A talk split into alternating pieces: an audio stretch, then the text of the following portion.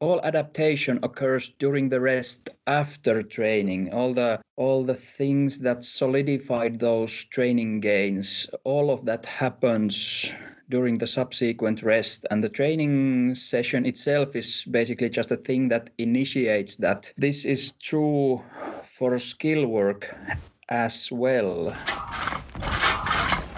Ready, up.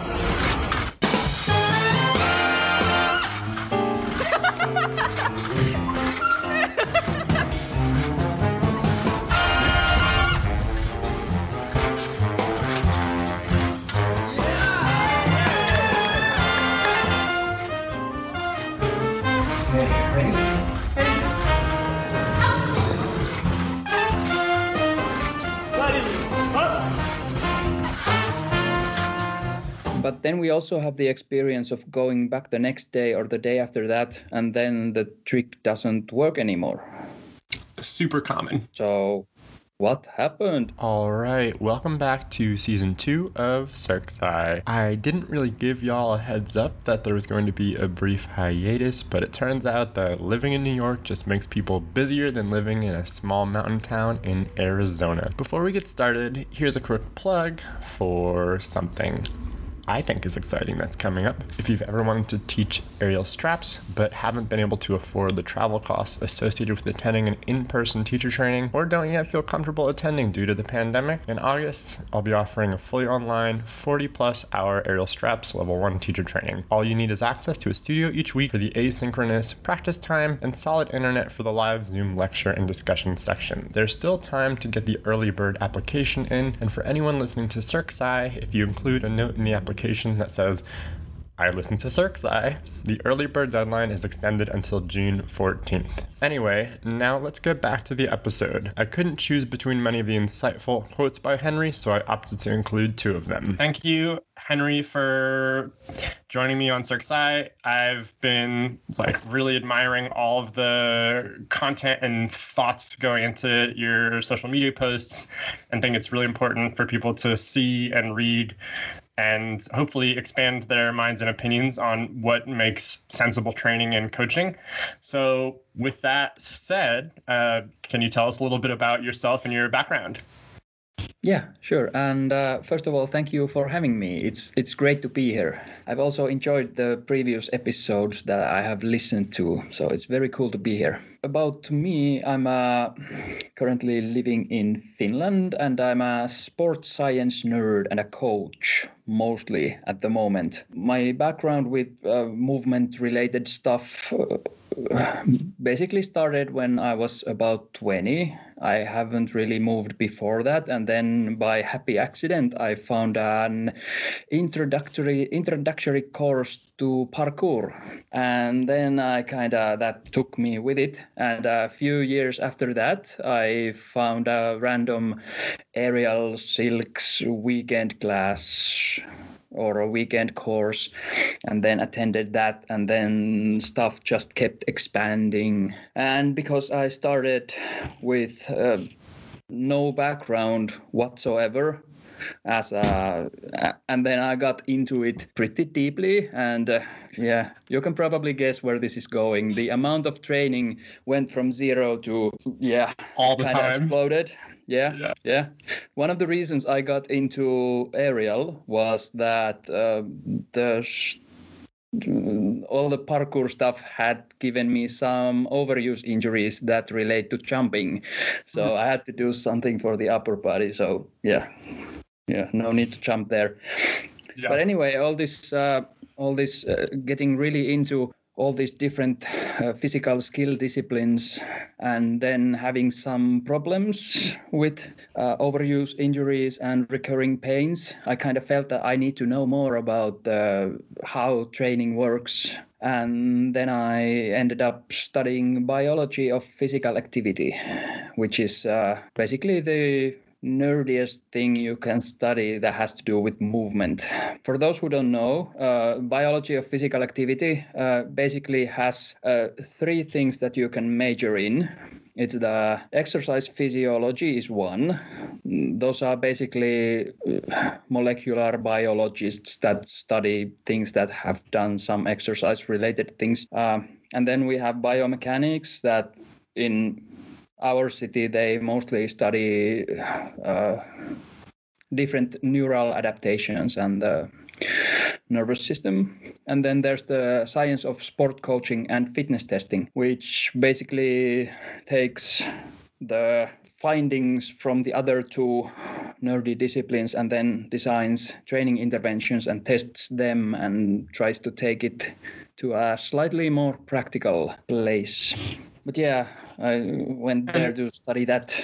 And and would you say that the third has kind of been your focus? The taking those two kind of more minute and nuanced uh, areas and translating that to practical things that aerialists, circus artists, parkour athletes can use. Yeah, yeah, definitely. And and of those three majors, that is mine. My major is science of sport coaching and fitness testing, because the other two basically they're for those who want to do science and stay in the lab. I kind of like that I know how it works and I know my way around a lab a little bit. I like to have that knowledge, but I don't want to do that. That is yeah, I admire those who want to do it, but uh, lab, I don't. Yeah, lab work is so slow. I've worked in a lab a few different times, and every time beforehand, I'm like, oh, this is going to be really exciting.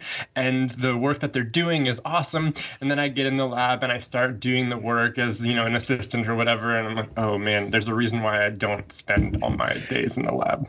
Yeah. So within that, it's, you know, you've got a really good perspective on what current evidence and research bears out that makes sense to put into practice. And I'm sure, you know, especially with the recent new year, you've seen all sorts of different influencers on the internet being like, oh, well, if you do these four things, or if you try this surefire method, you'll get XYZ result. And some of that might be based in science and some not. So, from a perspective of trying to combat misinformation or disinformation around circus and aerial and parkour training, are there kind of common ideas or traditions that you see that you're like this this just doesn't make any sense based on what we know about how the m- molecular biology of muscles works or how people reinforce neuronal firing et cetera et cetera. Yeah yeah. I think the most harmful and the most prevalent probably is the has to do with the amount of training the kind of more is more mentality and and all the also the tendency to to react to injuries or overuse problems by just adding more stuff. Is like the harder you train the harder you have to do all these other things. So you gotta stretch and roll and whatever. And like 40 so, different prehab exercises. And... Yeah, all the prehab things. And yeah, include this in your warm up and then add that into your cool down. And yeah, do this on, the, on a rest day. And yeah, yeah, that's the main thing. And also the the glorification of training volumes and all that. Basically, the more is more mentality. And also, which I understand, I completely kind of get it, but the um, the pride people take in injuries or being in pain or mm the wrong kind of warrior mentality, which basically I think it, it might be rooted in the culture that uh, glorifies these huge amounts of training and the idea that if something doesn't work, you just gotta train more. And if you're tired that's just an excuse. So you're just yeah lazy and should do more. Yeah. Mm. so so with that in mind of okay we don't always even with overuse injuries and even with uh, pain in training, we don't necessarily need to add more different exercises into our warm up, our cool down, prehab, etc. What are what are some strategies or ways of thinking about overuse injuries or just training in general that you think could have positive impacts on discomfort or pain in training and or overuse injuries that aren't just you know more is more. Let's add another drill. Let's add another stabilization exercise. That type of thing. And I mean I that's a some, big question. Yeah, that's a big question. Uh, I'm going to start with. Uh, some knowledge that might help is uh, understanding the fact that all adaptation occurs during the rest after training. All the all the things that solidified those training gains all of that happens during the subsequent rest. And the training session itself is basically just a thing that initiates that. And the fact that this is true for skill work as well um, mm-hmm. because this is uh, this is very kind of kind of counterintuitive because people have this experience of something just clicking and things working out and all these light bulb moments where probably new connections are formed and the thing works but even if the connection might be formed during the session it's formed in a very squishy, non-permanent way. And what makes it permanent, what basically for the nerds nerds out there updates those receptors on the post-synaptic, yeah, what? Okay. Yeah, uh, yeah, yeah. That occurs during deep sleep, mostly. Uh, something occurs during the next few hours after training, but the most important, the most solidifying thing occurs during deep sleeps. And and also the a brain kind of while it solidifies the connection during sleep it also i think this might be a weird way of saying it but it basically runs simulations of what you have done. So it basically trains itself it's, while so it's solidifying that. Is it like the idea that okay you you did let's say I did um, a reverse flare to back balance on straps during my training session, and and I'm like, oh, this started working all of a sudden, and that's really exciting for the person who did it. And obviously, that success during the training session doesn't mean that it's a skill in the bag, but afterwards, particularly in deep sleep, the brain is essentially like running through just like multiple repeats of the same general uh, pathway or the exact same like embodied experience, and then the next time you do it how does that translate you know into greater success in the movement yeah yeah that's uh, one of the things that is happening oh this might go very deep. You're allowed to go as, as deep as you feel yeah. like you have time and brain space for. Yeah that's one of the things that happens. But then we also have the experience of going back the next day or the day after that and then the trick doesn't work anymore. Super common. So what happened if we have run all those simulations? And that uh, has to do with the fact that um, basically you could say that the lightning does strike the same spot many times but it never takes the same route and uh, and the nervous system is very very complicated weird complex system of weird complex systems so the next time you're trying to do the move, uh, you have changed. Many things of your nervous system have changed. Many things in your muscles have changed. The state is nowhere near the same. And therefore, what you need to uh, perform a seemingly similar thing to what you have de- done previously is not the same. It's a slightly different thing and then you have to find the variation for that state. So it's not the same.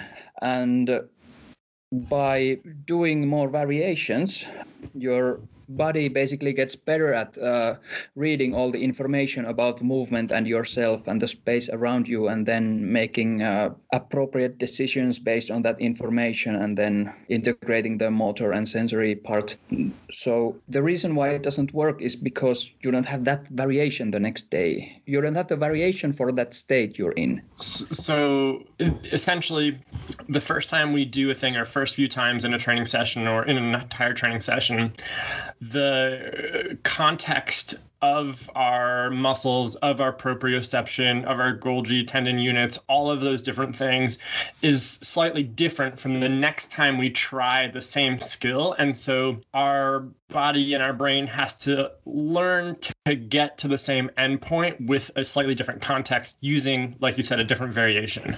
Is that right? Mm, yes. Yeah. Basically, Okay. it's kind of you can think of it uh, like your brain is not building uh, narrow, strong highways. It's more like paving a way in a in a dense forest. It kind of creates multiple paths, and at different circumstances, a different path is more optimal to the same result.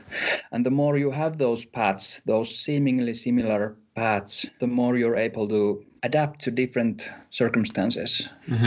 And so so knowing what we just discussed, how there was kind of like multiple paths or um, you know small roads or trails to get to the same place, what can we do in our own training to support the development of those paths and have a broader uh, uh, success rate in different contexts and states that we are going to have as we train. This actually leads us to a way to reduce total training load. So uh, we're basically running with the first question as well. As well. But uh, one thing about skill retention, it's weird that this has not been studied very much in the context of motor learning. It's been studied a little bit, but um, it seems that some adaptations are quite permanent and it has more to do with how the skill has been trained than what the skill is. Uh, it it also has a, a little bit to do with what the skill is like. Uh, for example, um, these kind of continuous skills like running or walking or cycling or or then these kind of problem solving skills are uh, they are better retained they decay less than these kind of closed loop skills. Like i think the example from the study was uh, pre-flight check which is kind of closed loop thing. It, uh, you repeat the same stuff and yeah. And and those are Yeah. very easily forgotten uh, compared to this other thing. But um, one thing that seems to be also from also a very interesting finding from studying language it seems that uh, time isn't the factor when it comes to forgetting a language you have learned. So uh, the amount of time it has taken, or the uh, the length of the break, is not very important. But what is important is motivation and how uh, deeply or intrinsically the language has been learned. So, for example, if you have to take a mandatory course on some language that you don't really care about, it doesn't really matter. After the course, in a month, you have forgotten it and you don't remember it after a year. But if you live in a foreign country and have to basically be surrounded by that and, and you're very motivated to learn, then it doesn't decay that much and the length of the break does very little to the skill which mm-hmm. is yeah but all this basically and this is also the hypothesis of my thesis which is gonna study the retention of a handstanding hand balancing skill during a training break. Uh, is that if the skill is learned in a very implicit way and if it has been done with enough variation then it is maintained as long as the physical prerequisites are maintained as well. This uh, is basically to say that, for example, riding a bike is a skill that don't need to learn every year. And the idea is that what if the thing that makes bike riding such a easily retained skill is the way we approach it? Because we do it in different circumstances, we do it with different kinds of equipment, and our focus is always somewhere else. We have this kind of secondary task while we do it. So we we're kind of allowing the brain to process all these different variations. So we're paying attention to traffic, or we're talking with a friend, or hopefully not texting, but whatever. So so it's it's it's the way that we automatically do variations and do it in very different circumstances, and we basically teach our body a way to solve the problem instead of a way to repeat a pattern. Mm-hmm. With your with your thesis, uh, you know, will people be practicing this handstand skill while singing or while having like conversation or solving math problems? I know these are kind of joke, but but the idea is that when our focus is not directly on kind of repeating the pattern like you said, we're more likely to increase our skill retention because it's almost an unconscious learning process rather than like if I do this, then this, then this, it'll work. Yeah. Is that right?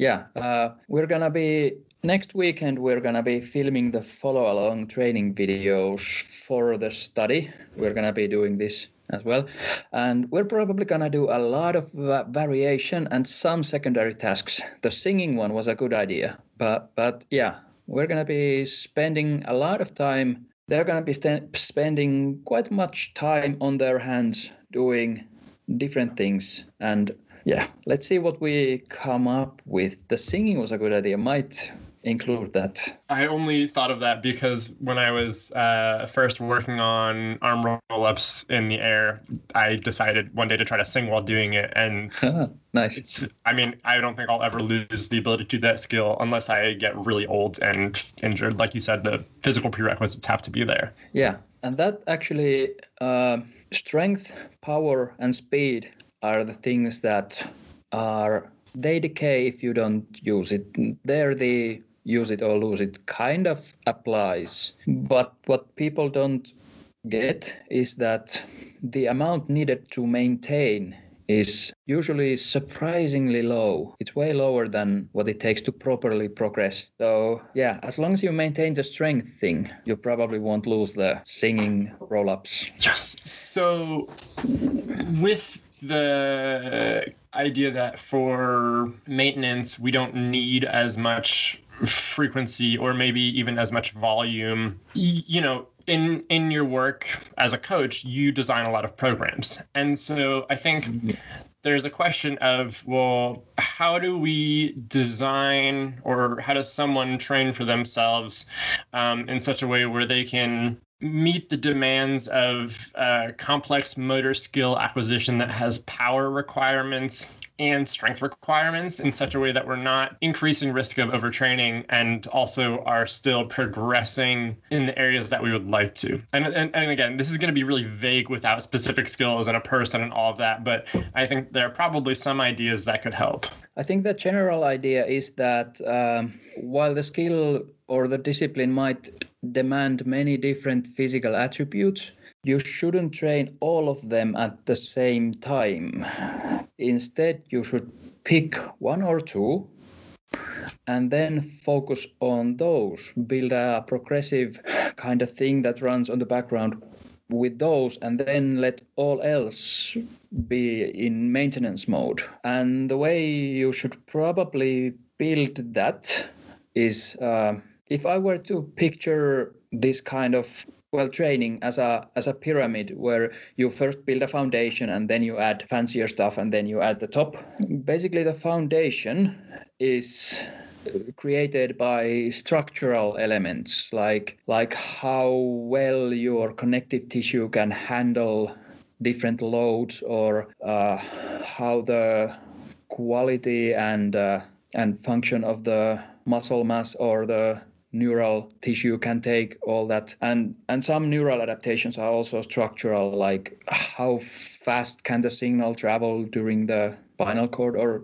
yeah the amount of myelin. And on top of that you have the structural layer the connective tissue and muscles and these neural roots that can withstand all that. On top of that you can add the neural layer the the efficiency or smoothness of the skill or the super maximal strength or or power or speed or stuff like that and if your discipline needs loads of uh, tolerance to fatigue, all this, uh, yeah, like five to 10 minute aerial stuff. Mm-hmm. Then on top of it is the chemical layer the that has to do with the metabolism of the muscles themselves mostly. So how well they tolerate fatigue.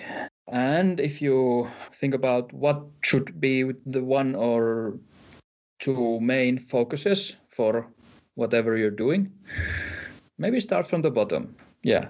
So this kind of the type of strength or the type of wide ranges of motion strength thing that creates the kind of structures that can tolerate what you want to do with them. And then add on maybe a few weeks after that start adding the neural stuff. So take more power and more strength out of them. And if at some point you need to be very good at the kind of at maintaining this kind of sub-maximal effort level for a long long time then focus on that. But but that can be maximized in like a couple of months or, yeah, or something. so so you, you shouldn't probably do that all year. So just before when you need it the most? So, starting with connective tissue strength, range of motion, and just general quality of muscular output as as the base layer.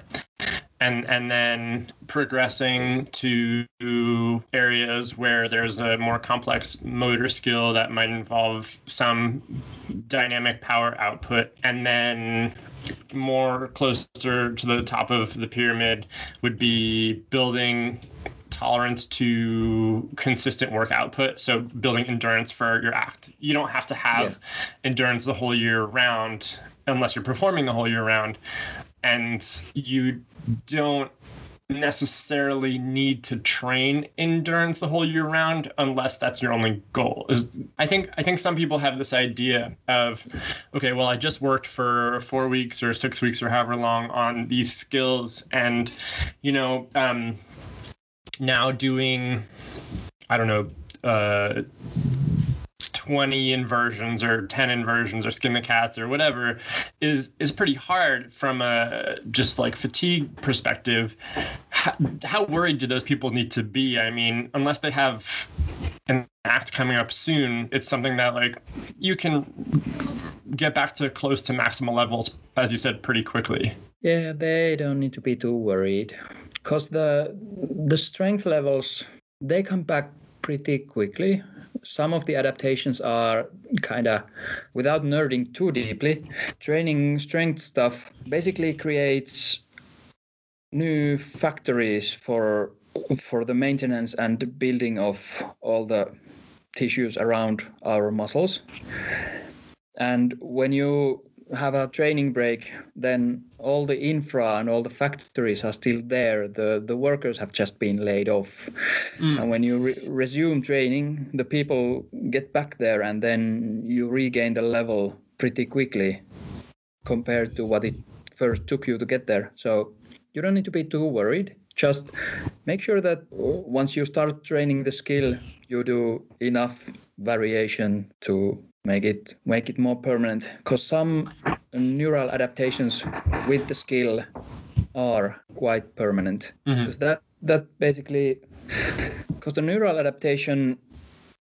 defies the logic of everything else basically in the in the body where where most of the things work like you push some energy into it and it is maintained and if you stop pushing energy into it you kind of lose it but but the the thing that deep sleep does to a neural connection, it uh, updates the receptors so that it would take some input to break it instead of it taking input to maintain it. So mm-hmm. it kind of reverses the logic. So it is there. So if you train the skill to an implicit level and if you do enough variations and if you make it so that you can do it in a different circumstances and from a different setup and uh, with different levels of fatigue it'll probably be relatively permanent and the strength will come back So, kind of following up on the nerdiness, and and totally tell me if this is the wrong idea, but if I have a, a skill that I'm working on that's not pure strength, and how you know people define what a skill is versus a strength skill in the circus and aerial world is sometimes different. Yeah. But um, let's say I'm working on top switches from meat hook to flag or something like that. Is the idea to almost or is an idea to almost take kind of um, a daily undulating periodization approach. Not that you're training it daily, but that you know maybe one day you're training it near to the beginning of your training session. Um, you're a little bit more well rested. Uh, you're doing it with a faster spin to assist in the transition. Mm. Then two days later, you would train it maybe in the middle with a pretty slow spin, maybe slightly higher reps or volume, and then two days later you would do at the end of your training session or near the end, um, and you would train it, you know, with try to train it without any spin.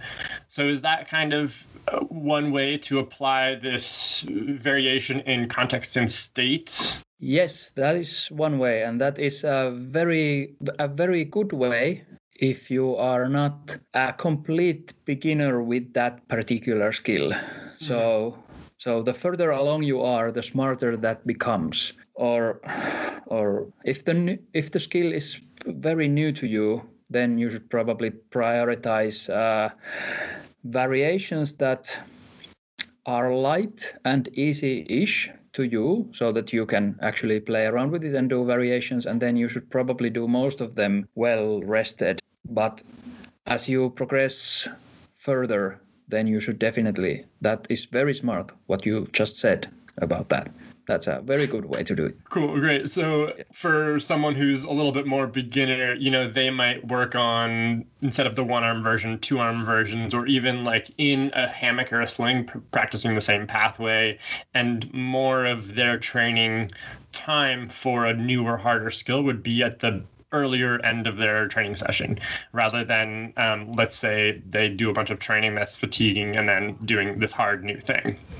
Yeah yeah. And this also uh, brings us to another point about how to choose the variations for the skill and what to go for in the bigger picture of the training is that in order to learn a thing, you gotta do variations. You gotta be able to try it.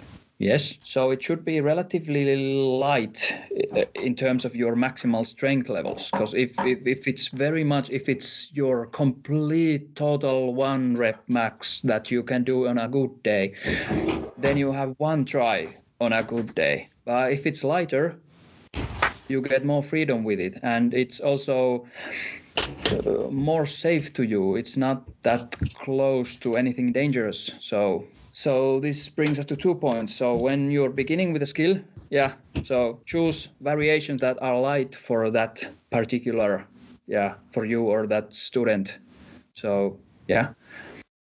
And in a larger scale, you might want to become so strong that most of the skill work isn't close to your maximal capabilities. It becomes so much lighter when when you have a connective tissue and musculature and nervous system that can take so much more than it takes. It's it's not that much. It's it's safer and it's way more fun also probably when you're not like every single rep is exhausting and fatiguing and yeah. Yeah yeah and and you don't have to hope that it's a good day uh, or you don't have to worry about how tired you are. Because if if it's like you can do this when you're fresh then you better be fresh. Always. Yeah. Always yeah, when you yeah. do that. That, that makes uh, a lot of sense and i think it at least to me, it seems to provide. Um, it illuminates kind of the difference between how you would train a dynamic skill and how you would train for the gross motor strength um, that might be associated yeah. with it. You want, like you were saying, you want to be fresh for the skill that's hard. You want to have um, freedom for variation. And for a strength skill, it's not the opposite, but it doesn't hold true in the same way. Like you can train closer to failure, not necessarily failure every time, but it doesn't have to be, oh, I have to be fresh or it doesn't have to be as precise.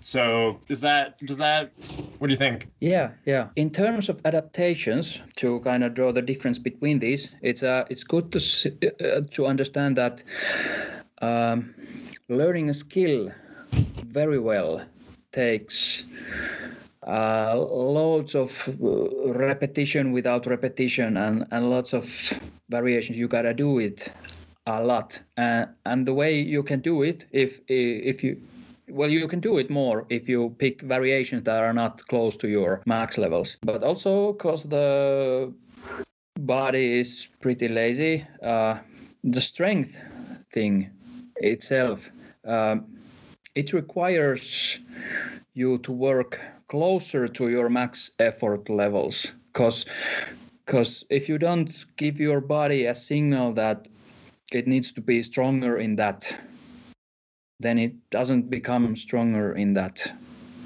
It basically wants to save energy. So so skill work frequency is quite important it's good if you do little but very often but with strength you need to go a bit harder. Don't need to go to failure, but need to be closer to failure than with skill work in order for it to work. And with strength, it's also very useful to know that, uh, especially for the structural adaptations, the most important thing is that the weekly volume is adequate and it consists of heavy enough stuff. But it doesn't really matter that much how frequently you train it. Whereas with the skill thing, it might matter if, yeah. Hmm. By doing four sessions of half hour is better than doing one session of two hours. Frequency matters. But it's not so much the case in strength as long as we're talking about structural adaptations and it doesn't have a huge skill element. Yeah, yeah, yeah, that makes sense. So it's if I'm programming for someone, they don't really need to work on, you know, um, max weight pull-ups or one arm pull-up drills more than once a week but if those drills are to build strength for switches or something like that those switches you'd want to practice, like you said, a few times at a lower intensity or volume spread out over the course of the week. Yeah. Yeah, that, that makes total sense to me. And also, it's nice because then you don't have to train strength work all the time. Yeah. yeah. Boring. Uh, and if you have a kind of season or situation where your main priority is skill work, but you would also want to progress in strength, then you can structure your week by by putting the skill sessions where you're the most fresh and then adding the strength sessions uh, at the places that are left and then assure that you got a rest day after all the heavier days mm. so it's it's also you don't have to do strength every day just do it once or maybe twice a week and it'll be probably very good. Do you do you think of range of motion training as strength work or as something else? Because there are you know there's all sorts of different ways you can train your range of motion or flexibility. Um, and i think there's definitely debate debate and and potentially reasonably so about whether you know higher frequency lower intensity or lower frequency higher intensity. And part of it depends on how you're doing it. But yeah what's your what are your perspective on that and where that comes into this like strength skill continuum uh, it depends on what adaptations we are looking for. And if we are looking for the ones that really make the muscles more resilient at end ranges in a situation where they have to work there. So, for example, the Van Damme split or the Jujimufu thing between the chairs, yeah, the muscles need to be able to work.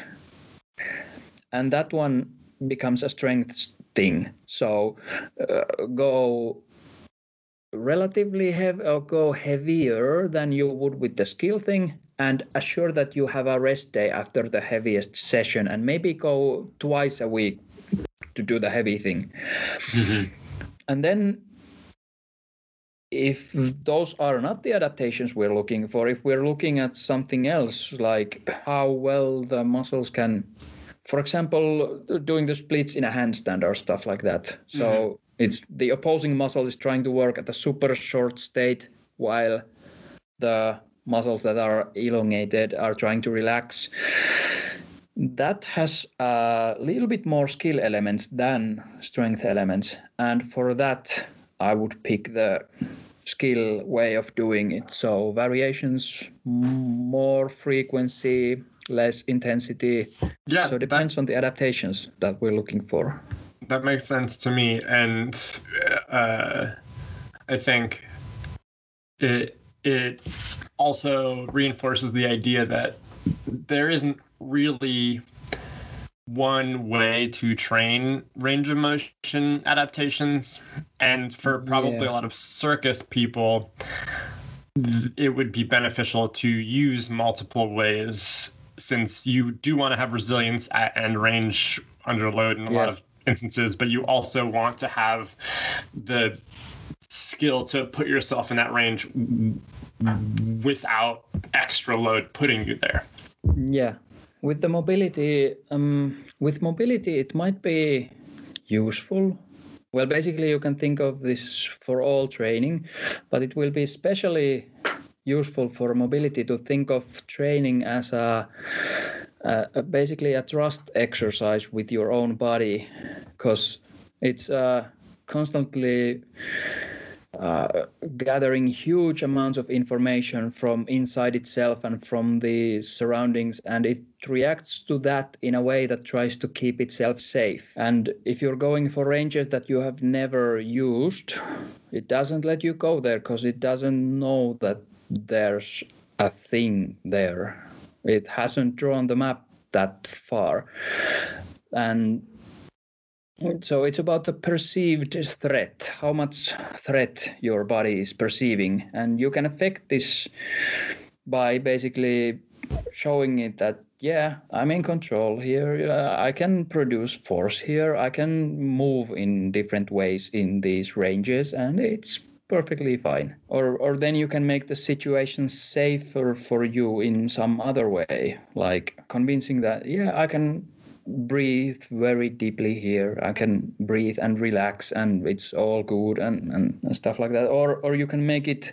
This is gonna go in a different direction, because. Uh, the perceived th- threat it's a very many things affect it like how you're feeling about that current situation so might want to make the training session itself kind of like uh, physically and psychologically safe. Like you don't have to worry too much about being judged or anything. Well, whatever. That's not my core expertise, but but anyway, the perceived threat is about so many things and it's a very situation dependent thing and you can work on it in many ways and and the constant trust exercise with your body only works if you if you're you know worthy of that trust. So so convince it that things are safe. Take your time let it adapt and don't take it to places that aren't safe. Very sensible advice. Yeah, yeah, and and it uh, I think it gets again into the idea that what is enabling our bodies to do range of motion work, skill work, etc., is like you were saying earlier, it's the physical adaptations, but it's also the neurological signals to the different like proprioceptive units in the joints that are being asked to move. And if we're in a stressed out place or if we're um, I don't know, maybe for some people training with like screaming death metal would not make them feel safe, then maybe that's not the, the music to listen to for flexibility, range of motion work. For some people, they're probably like, oh, it's fine. Um, yeah. For me, it's the best.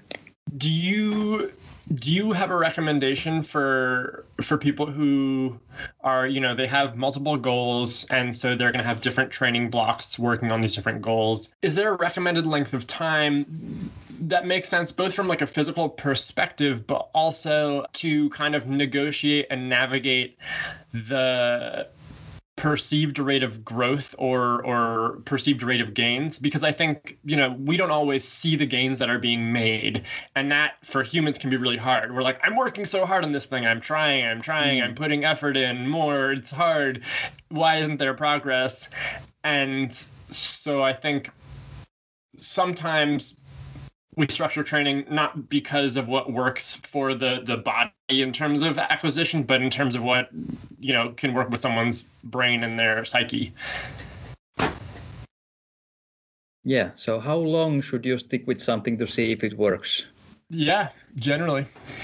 Neural adaptations are slightly faster than some structural adaptations so in a in a scale thing, I'd say that maybe a month or two might be the kind of like three to nine weeks or something. If it doesn't work during that, then probably might want to change something but but during the first or the second or maybe the third week you can't really say that much and then at the other end if you are building for example if you are building stronger tendons or rehabbing from an overused tendon injury, then uh, those kind of connective tissues take a longer amount of time. It, it stick with it at two or three months, or maybe if two or three months feel like it's starting to work, keep at it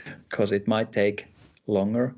But if you don't see anything during two months or so, then change the change the way you're doing it. And then everything else is basically in between those. So so for most strength things for most things to be able to see very clear changes takes maybe two or three months but it takes about a month give or take to see if it works if it's worth doing Mm-hmm. So uh, uh, after two or three weeks, you might know if it's worth going that that way. But during the second or third month, you're gonna see big changes for strength, for strength or endurance or power or speed. So, so in general, it sounds like people should wait at least three weeks before yeah judging whether or not the thing that they're doing is working, whether it's skill or strength. And then if it's strength, you're probably not going to see the most sizable adaptation until, you know, eight eight to 12 weeks in. Yeah, unless you're a beginner. Yeah, and then then you might get the beginner gains. Yeah, yeah, cool. Yeah, I think it's because we have those light bulb moments where something clicks and we're like, oh, I suddenly made progress and it happened within a session and that was so fast. It's sometimes hard to to wrap your mind around the idea that oh sometimes you're not going to see any noticeable improvement for three whole weeks which we have short attention spans are an impatient species. So we have to just find ways to navigate some of those elements.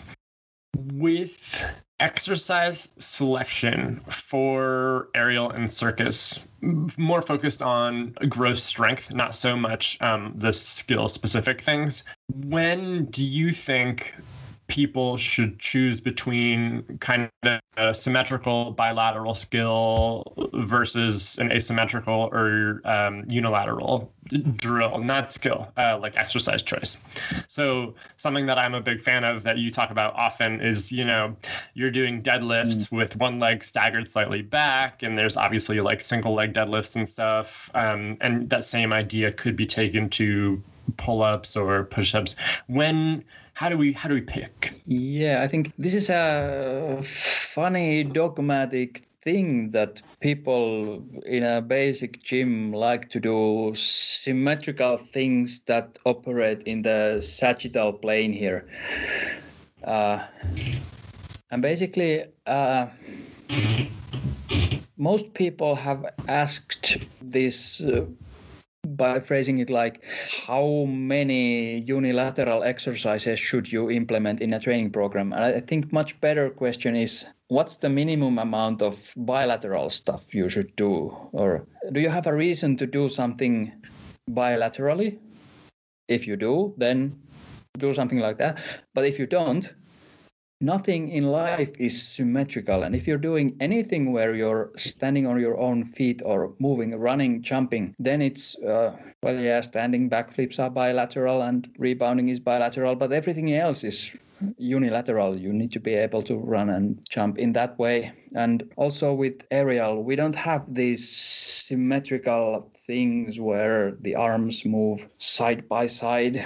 We have something bilateral, but mostly, yeah, I prefer, I recommend people do more unilateral work or more asymmetrical work, mostly because the way your whole body has to create support or organize itself to be able to produce force there, it's very useful and the transfer to many many things is is very great. But also if you start thinking about unilateral variations or or asymmetrical variations that also gives you a greater amount of variation within the strength stuff. So you're also becoming more skilled in producing force in different directions. So if you have some weird situation where you need to support yourself, your whole body weight in some weird situation, you're more ready for it because you have done unilateral stuff in different directions compared to the situation where you only do the uh, bilateral sagittal plane uh, bench pressing or strict pressing or two arm pull ups. yeah. Yeah. Symmetry is overrated. Symmetry Way overrated. Is overrated. I think one one area where you know it might be more there might be more of a reason for bilateral movement is i think like we've kind of talked about with people who are more beginner um, and where yeah, yeah. maybe you want to be able to increase the load yes. without having balance or something else be the limiting factor. Yes yes. If what you are trying to develop is a kind of sport specific or or something that is specific to that discipline then it's very rarely symmetrical. But if what you are trying to teach is the way to handle great loads then the symmetrical way allows you to get greater loads. So for example if a partner acro base is wanting to get the core that can withstand anything, then you need symmetrical squats and deadlifts because that allows you to handle greatest loads and that pre- prepares you better for the five man high where you are feet probably staggered but, but it's yeah. just so much load. Yeah. Yeah. Yeah that makes that makes a ton of sense. Um and i yeah i'm just i'm just thinking about like yeah. okay cool yeah I'm, I'm, I'm also this is this is a fun point because uh, when new people come to me with some kind of goals and i'm going to be doing the the testing in the beginning and the point of testing is to get me the information that i need to make the best decisions with the programming and i usually end up testing bilateral basic strength moves because what I need to see is their ability to handle great loads or the ability to handle loads that are big for them. And I need to see how they do with that situation. But then I design the program and it's not going to have very much bilateral stuff unless they have goals in those bilateral things. So that's one place where I I test the bilateral stuff because this is the information that I need. And this is the attribute that's important there. But then I don't train them that much. Yeah, it's it's more about seeing what the different tissues and structures can handle, less about the skills in question, unless the skill in question is just handling lots of load, like in a five high, as you said. Yeah. Well, this has been super awesome. Um, do you you do a lot of coaching? Do you want to talk about any upcoming coaching offerings that you have uh, for for folks who might be interested? Well, well, I'm just gonna say that one easy way to reach me is by Instagram. So send me a message. Uh, mm-hmm. At the moment, the individualized coaching that I do is pretty close to max capacity. I should probably do something less individualized so that more people could get at least some benefits. That's the conundrum yeah. that always happens. Yeah, yeah. But uh, send me a message. I'm close to max capacity, but not quite there. So, cool. Yeah. It's Henry dot Hanninen, and I'll spell that. It's H A N N I N E N. How do you pronounce that? So I know next time. yeah, it's pronounced Hanninen. Hanninen. In in in Finland, the it's the a with dots in Finland, but yeah, is kind of just dragged out a little bit.